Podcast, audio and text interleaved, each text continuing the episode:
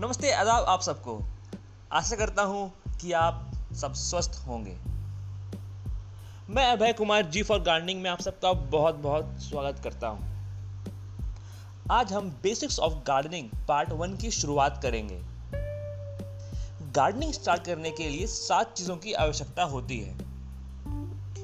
पहला प्लांट दूसरा पॉट तीसरा मिट्टी, चौथा खाद, पांचवा गार्डनिंग टूल्स छठा सनलाइट सातवां पानी।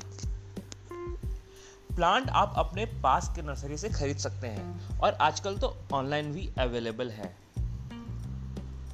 लेकिन प्लांट खरीदने से पहले स्थान को अच्छे से देख पर रख लें कि सनलाइट कितनी आती है।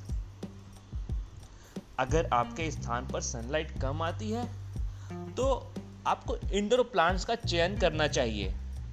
जैसे snake plant spider plant rubber plant ये सारे इंडोर प्लांट्स हैं।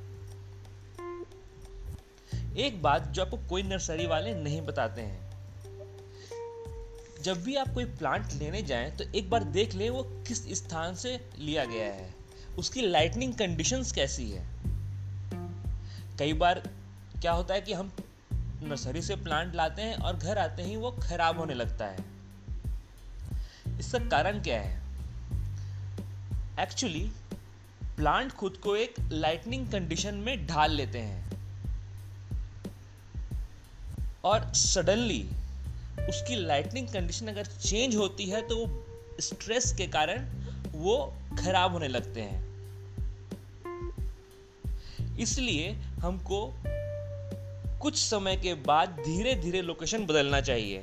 फॉर एग्ज़ाम्पल स्नेक प्लांट अगर हम स्नेक प्लांट को घर लाते हैं तो एक बार देखना चाहिए कि उसकी लाइटनिंग कंडीशंस कैसी है नर्सरी में।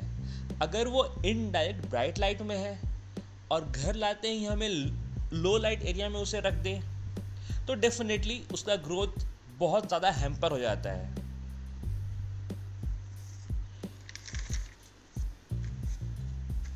फ़ार्मिंग और प्लांट से जुड़े और टिप्स और ट्रिक्स के लिए Facebook page green angle enterprises को लाइक करना ना भूलें और इंस्टाग्राम अकाउंट पे ग्रीन एंगल ईएनटी को फॉलो करना ना भूलें।